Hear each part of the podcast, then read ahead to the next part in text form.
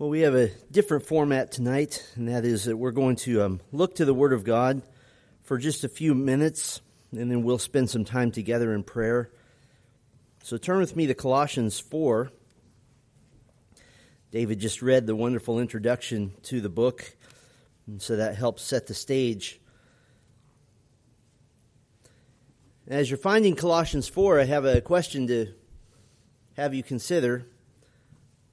We think about Paul, the greatest writer and preacher of the gospel of all time. Paul, the ultra educated Old Testament scholar who would argue the deity of Christ, the salvation of Christ, Jesus as the Messiah, he could do this from the Old Testament at the drop of a hat. we think about Paul, the persuasive expert in logic and argumentation. When we think about Paul, the one who faced governors and kings and philosophers and presented his stunning arguments for the one true living God and for his son, Jesus Christ. When we think about Paul, who has thrilled us with such works as Romans and Ephesians, pillars of the truth of the gospel, dissertations on the goodness of God and salvation, the necessity of salvation, the means of salvation. When we think about Paul, who was a master preacher, a master orator, he could hold audiences for hours and hours, even late into the night. So, if anyone could melt the hearts of men through argument and persuasion, if anyone could convert the lost by means of unassailable logic, if anyone could corner the human intellect into seeing the cross of Christ as the only way of salvation, it would be the eminent, the honorable Apostle Paul. But in fact, Paul says exactly the opposite. He claims no power of his own. Whatever gifts and education and ability he has are nothing more than tools in the hands of God for the kingdom of Christ. And here, what we're going to see in a small section of chapter 4 is that after exhorting the church at Colossae to be in continual prayer, to be watchful in, in thanksgiving, he gives a prayer request for him and for his ministry team. Look with me at Colossians 4, verse 3. We'll read two verses. Colossians 4, verse 3. At the same time, pray also for us that God may open to us a door for the word to declare the mystery of Christ, on account of which I am in prison, that I may make it clear which is how I ought to speak. I'm going to read that one more time. At the same time, pray also for us that God may open to us a door for the word to declare the mystery of Christ, on account of which I am in prison, that I may make it clear which is how I ought to speak. His specific request here culminates in verse 4, in which he asks that he might be enabled to make the gospel message clear. This is an ironic prayer request from our standpoint because there was no one living at the time who could make it more clear. And yet, Paul acknowledges his total dependence on the Lord in terms of both his opportunity, and the results. And so tonight, what I'd like to show you are three categories of prayer from this short text that we're then going to live out. And we're going to pray. In just a few short months, we'll be moving into our new location at 2301 White Lane. We'll be able to seat approximately double the number we can now. And I'm going to show you these three categories of prayer, which we're going to pray together tonight, that we might be a church pleasing to our Father and our Savior and that he might choose to use us in the expansion of his kingdom and the teaching of his people into Christ's likeness. So here are the three categories, and they're, they're just simple bullet points. Here are the three categories. First, we pray for the men. Second, we pray for the message. And third, we pray for the multiplication. We pray for the men, we pray for the message, and we pray for the multiplication. First prayer category, we pray for the men. Now, we saw this term this morning, but 78 times in the Bible, the phrase man of God is used as a technical term. It's used of Moses, of David, of Elisha, of Timothy, and many, many others. And every time this particular phrase speaks of someone called by God specifically to proclaim his word, to proclaim truth. To the men of God called to serve in this way, there's a, a, a compelling drive forward. I think of Paul himself, for example, in 1 Corinthians 9.16, he says, For if I preach the gospel, that gives me no ground for boasting, for necessity is laid upon me. Woe to me if I do not preach the gospel. If you ask Paul, why are you preaching the gospel? He says, I, I can't do anything else. I must do this. There's a, there's a compelling nature to it. And like Paul, for the man who's called and duly gifted by the Lord to proclaim the scriptures, nothing else will satisfy. Nothing else will satiate that yearning that God has put there. And it's not just a matter of really enjoying preaching and teaching. In fact, the yearning is there in spite of challenges, in spite of difficulties, in spite of obstacles. In verse 3, Paul says that he that for the sake of the word of God, he's in prison, literally in bonds of chains. He's not in chains for the sake of committee meetings. He's not in chains for the sake of a career option. He's not in chains for the sake of keeping the most unhappy church members happy. He's not in chains for filling his time with the endless possibilities that ministry can offer in terms of ways to very quickly fill your calendar with good things. He's in chains for the Word of God, for the proclamation of Christ. And that's the only reason to be in chains. And I don't say this for just myself, but we're to pray for those men who are uniquely called to proclaim the gospel. 1 Timothy 5 distinguishes elders as elders who rule and elders who rule and labor in preaching and teaching. That there's an added level of responsibility, an added burden to shepherd with the Word of God. From the very beginning of the church, God has furthered and advanced the kingdom agenda by raising up men in every generation to proclaim His Word from the pulpit. That's been His chosen method. It has never changed. We have men here in our church that we would classify as men of God, uniquely called by God to lead the charge in the proclamation of the gospel and in the general leadership of the church. And so when we pray together in a few minutes, here's how to pray for them. First of all, pray for their protection. Pray for their protection. You take down a leader's marriage and you can take down a ministry. You take down the reputation, you can take out a soldier of the gospel, one less preacher for Satan to contend with. You create 10,000 distractions and the waters get muddy and the man of God loses focus on preaching the word. Give him a level of discouragement that can be reached that's harmful to everyone. There are countless ways that men of God need to be protected, and so we pray for that. It's a spiritual protection that's necessary. You can also pray in the category of priority. The category of priority, the more a ministry thrives and grows, the more demands um, can be placed. I, I've read numbers of books on pastoral leadership, quite a few, as a matter of fact. And I've read quite a few that say as a church grows, the preacher ought to be less concerned with preaching and more concerned with leadership and management. It's exactly the opposite. You have to, you have to guard this. The effective man of God makes his own decisions about how to spend his time, not trying to desperately please everyone all the time. It's not possible.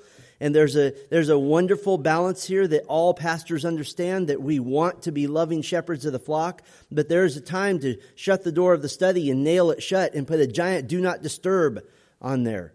And that needs to be most of the time.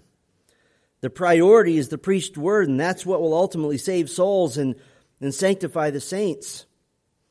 When I was in seminary, I had a professor who said this all the time that there's always a thousand good things to do. The man of God is to find a few great things to do. That that's what we do. The apostle Paul, for example, he said that he longed to see the Romans. He said that in Romans 1. But he didn't drop what he was doing to go see them because what he was doing was more important. Jesus left whole crowds still clamoring to see him. And generally when he did, it was either to rest, to pray, or to preach. He just left them there, and we wonder, well, why did he do that? He, because he wasn't trying to please man, he was trying to please God. And so pray for their protection, pray for their priority, and pray for their power. You want spiritual men who read, who study, who ponder, who learn.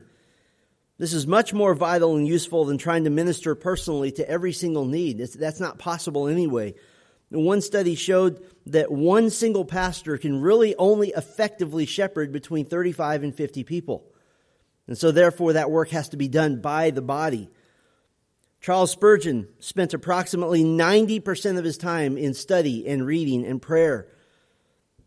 Paul, when he was in prison the second time, he asked Timothy to bring him scrolls and books that he wanted to read, he wanted to learn, he wanted to grow. For me, I, am very blessed to have attended the Master's Seminary, and and I could bring messages that are kind of a reheated, microwaved versions of class notes that I took. And I could do that. I have enough to last for a few years, probably, to do that. I don't want to do that, though. I want to bring you messages that are the result of having met extensively with God and having met with Him and His grading of my study to tell me, not good enough, more time, more prayer, more effort, redo it. I've lost track of the number of times that I've reached Friday afternoon thinking that I might have an easy Saturday. And I read through my notes over and over again, and I know that they're C plus at best. And so we start over, we revamp, we tear it up, we rehash, and we restudy and redo it. I've lost track of those numbers of times because many of you are praying for me, and I, I sense your prayers, and I sense your prayers, and sometimes I wonder if you would pray a little less for me to be that convicted at those moments. But pray for the men of God among us who lead and feed our people. So pray for protection, for priority, for power and pray for our church, by the way, to produce some of those men in the coming years as well. So pray for the men. Here's the second category of prayer pray for the message. Pray for the message. This is the Apostle Paul, the greatest theologian of all time, and he asks for his message to be clear. He asks for prayer. Literally, that it be manifested, that it be revealed, that it be plain, that it be visible. No preacher in 2,000 years ever has the right to say, I think I got this down. If Paul says, I need the message to be clear, then no other preacher can say they've got it. He feels the weight of this responsibility. Look what he says at the end of verse 4 that I make it, may make it clear, which is how I ought to speak. He has no professors looking down on him. He has no uh, uh, fellow ministers looking down on him. This is Paul and God. And Paul is saying, before God, I must be clear. I must be overwhelmingly clear with the message. He's mindful that he's declaring the mystery of Christ, the gospel message not clearly revealed in the past, but now clearly revealed in the person of Jesus Christ. And I can't imagine the position that Paul is in. He is literally one of the few bridges between Old Testament and New Testament, between Old Covenant and New Covenant. He is one of literally a dozen men on earth explaining this.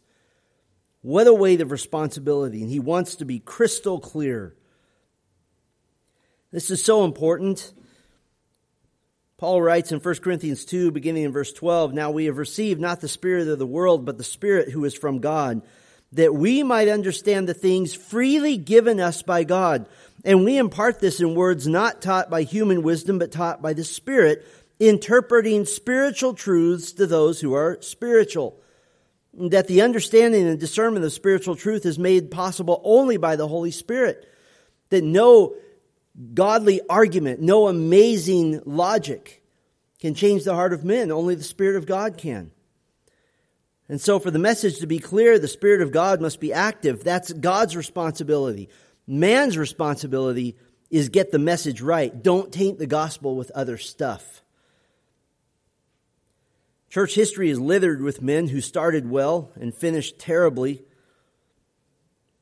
In the early 50s, there was an accomplished preacher and a faithful pastor named John. He pastored in the Southern Baptist Church faithfully proclaiming the gospel. And then this pastor named John claimed to have been, quote, baptized in the Holy Spirit, unquote, which we have clearly taught here is, is the act at salvation of being brought into the church universal. We understand that. But John came to believe that it was something that happened subsequent to salvation.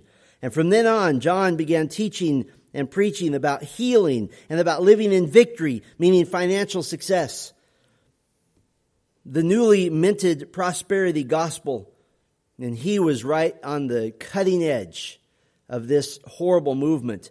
In fact, he began deriding his own church and, and blaming them for not having enough faith, telling them that they're, they're out of the will of God and they're unspiritual for not wholeheartedly embracing his new heretical theology.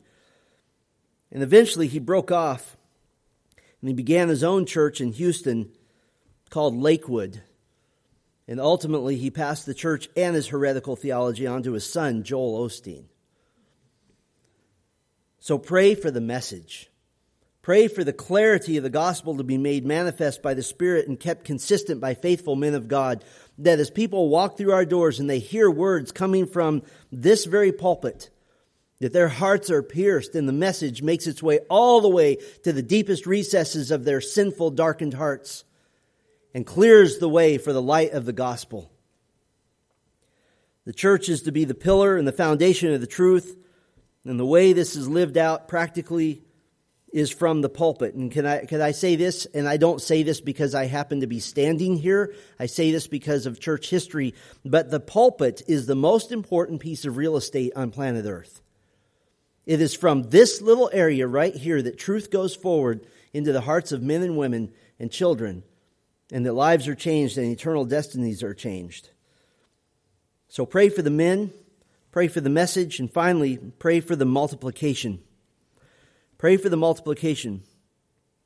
Here's Paul's prayer that God may open to us a door for the word. And that's the title of my message tonight Prayer for an Open Door. He prays that God may open to us a door for the word. Now, when Paul writes Colossians, he's under house arrest in Rome. He's chained to a Roman guard. But you may recall from the book of Philippians that many of the palace guard were getting saved because he was saying, you know, you got eight hours stuck here, you're going to listen to me, and they're getting saved and taking this to the, the palace guard. And so Paul is happy, having wonderful gospel opportunities, but he wants more. I think it's somewhat of a tongue in cheek possibility here that Paul is pl- praying metaphorically for an open door to proclaim the Word of God. He probably also wouldn't mind an open door to walk out of prison where he could do more ministry. This idea of multiplication of ministry is what drove the apostles to appoint the seven godly men in Acts 6 so that the apostles might devote themselves to what? To prayer and to the Word, to multiply their efforts. Paul himself speaks of multiplying his ministry right near the end of Colossians. Look at verse 16. Just a little seemingly a side note here, but it's an important principle for us. Chapter 4 verse 16. And when this letter has been read among you, have it read also in the church of the Laodiceans and see that you also read the letter from Laodicea. Paul had apparently written a letter to the church of nearby Laodicea as well. It's not a Bible book and it's not one that we're missing. It's not the 67th book of the Bible. It's a letter that he wrote to them. But what does Paul request? Switch letters and make them both useful to both of you. In other words, multiply my efforts. Don't let this one letter just die in your church. Pass it around. This is the call and the strategy of the man of God to proclaim the scriptures. Any of the leadership in our church who knows me at all, they know that I am passionate about multiplying ministry. That's why I love the fact that we record our sermons, that, that they don't just go off into thin air and, and die, that they continue to be useful. That the man of God is to do all in his effort, his power, and to ask God to help him reproduce his efforts. That's the incredible blessing throughout the history of the church of books for centuries, and now audio and video recordings to have the fruit of the study be used over and over again. This is a worthy endeavor. One of my ministry heroes, Charles Spurgeon, turned out to be the most published Christian author in history. But there's a reason for that. For many years, he had a chief transcriptionist, Thomas Allen Reed. Now, what do I mean by chief transcriptionist? Well, there were no recording devices in Spurgeon's day in the 19th century London. And so he had a number of people throughout the church, sprinkled throughout his congregation, desperately taking notes when he preached because Spurgeon preached from a little card about this big because he was a genius and he had been reading for 90% of his week and he had things welling up in him. And so he would on Saturday night scribble down a few little points and then preach for an hour. So why did he have to have a chief transcriptionist, Thomas Allen Reed? He took all the notes scribbled down by the members that were sprinkled throughout the congregation and he carefully made notes of Spurgeon's sermons. Now this is, this is kind of a, a, cheap shot in a way because Spurgeon just spoke off the top of his head and Thomas Allen Reed made it sound like that he was that eloquent in real life. There's no ums, there's no wait a minute, I lost my place. There's none of that. But it became Reed's ministry in life to multiply ministry Spurgeon was a, a, a, deep thinker. He was, he was up in the clouds. Opposite to that, Reed was quirky and analytical in nature. Today we would say kind of nerdy. He wrote an entire article about his analysis of Spurgeon's speaking speed and at what part of his sermons did he speak the fewest number of words and the most words. It's really captivating stuff. But what the Church of Jesus Christ has continued to enjoy for a century and a half is Reed's determination to multiply ministry. Spurgeon preached on average twice per week, and Reed's edited manuscripts of Spurgeon's sermons were published once per week in the Metropolitan Tabernacle Pulpit Collection. The last sermon that Spurgeon preached was on June 17, 1891, sermon number 2208. When Spurgeon died just six months later, there were still 25 years of sermons backlogged to get to, and in fact, they continued to be published until 1917 when World War I finally shut it down because of paper shortages. Compared to the number of frauds, clowns, play actors, people pleasers, and charlatans who pollute the pulpits of the world today, there are relatively few men who simply faithfully proclaim God's word and the biblical gospel week in and week out. So pray for those men. Pray for the multiplication of their efforts. Pray that their ministries are multiplied and the impact of their message is felt far beyond the four walls of their own church. One little known fact about Charles Spurgeon is that what he did with the funds that came from selling those sermons, because he sold them uh, as often as he could, those funds started 100 different ministries. Everything from feeding children to orphanages to uh, uh, book giveaways, anything and everything to spread the gospel. And I would ask you to pray for the multiplication of the ministry here. It's one of the reasons we, we have our Grace Equip book cart, which is shortly going to be an actual bookstore. Our Steadfast in the Faith website has hundreds and hundreds of our messages, plus dozens of videos that are there and accessible anywhere in the world. We want to expand the ministry as much as the Lord will bless. This includes praying for our publishing efforts. Our, our little tiny steadfast in the faith team has now published two books, uh, Profile of a Godly Wife and The Essential Church. And we're going to be putting out more books in the coming months because these multiply the ministry greatly. For me personally, as a preacher, when I preach something that I, I, think just desperately needs to be heard and I know needs to be repeated over and over and over again, I don't feel a restfulness in my soul until there's a book. Because then I don't have to ever worry about it again. You can always put that material in somebody's hands. You can also pray for those who live stream our messages currently due to various circumstances. We, we have, a, we have a whole following uh, elsewhere in the world um, for with people that are in, in dire straits with no church close to them. Um, some literally geographically too far away from a biblical church to be able to attend. And so we're blessed to be able to minister to them.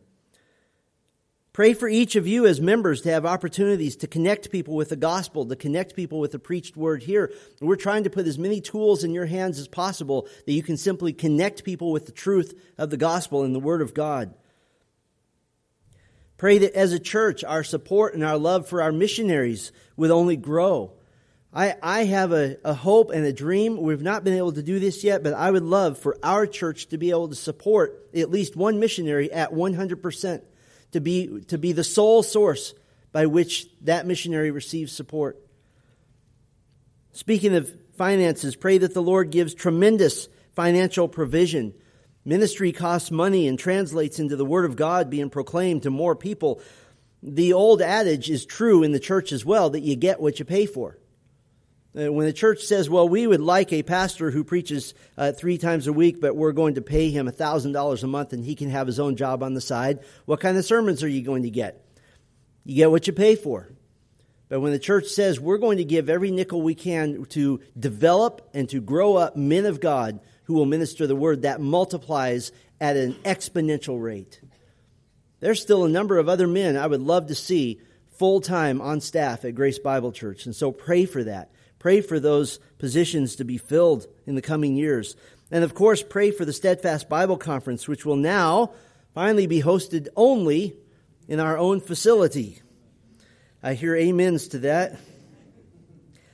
What a multiplication effort. There, we have members in our own church that are here now because of, of Steadfast. We have people that we know of who have gotten saved because of Steadfast. And so pray for the men to be faithful, pray for the message to be clear, and pray for the multiplication of ministry for 2022. And that's a very simple outline of our prayer time here together tonight. And so, what we're going to do is take kind of three focused times of prayer for each of these prayer topics. In, in just a moment, I'm going to ask you to kind of group up into groups in the sanctuary and, and um, spread out a little bit if you can so that there's maybe you know 8 10 12 of you in the group. If there's more that's fine. Um, but we'll pray for the men for a few minutes. We'll pray for then uh, to switch over to the message to be clear for a few minutes and then on to the multiplication. But before we we group up i just want to bring one thing to your attention i brought up one of my heroes charles spurgeon he had a visitor to the church once and i don't recall who it was but he had a visitor, and it was, um, I believe, very early on a Sunday morning, and, and I guess he was giving this person a, a tour. And the person asked Spurgeon, How is it that your ministry has been so successful? How is it that, that the Lord has blessed the preached word here, that so many people have gotten saved? In, in Spurgeon's ministry, he records approximately 11,000 people coming to faith in Christ. And the question was asked, How do you do that? And so Charles Spurgeon took him to a, a room. Some think it was a basement, some think it was a different room. And he opened the door just a little bit to see hundreds of people begging God for the church to be used for the glory of Christ and begging in prayer. Spurgeon understood that his genius, his preaching, his explanation of the Word of God was powerless without prayer and without the Spirit this is what Paul asks. At the same time, pray also for us that God may open to us a door for the word. And that's what I'm asking us to pray tonight that God opens a door for the word. Pray for the men, and then we'll switch over to praying for the message, and then we'll switch over to praying for multiplication.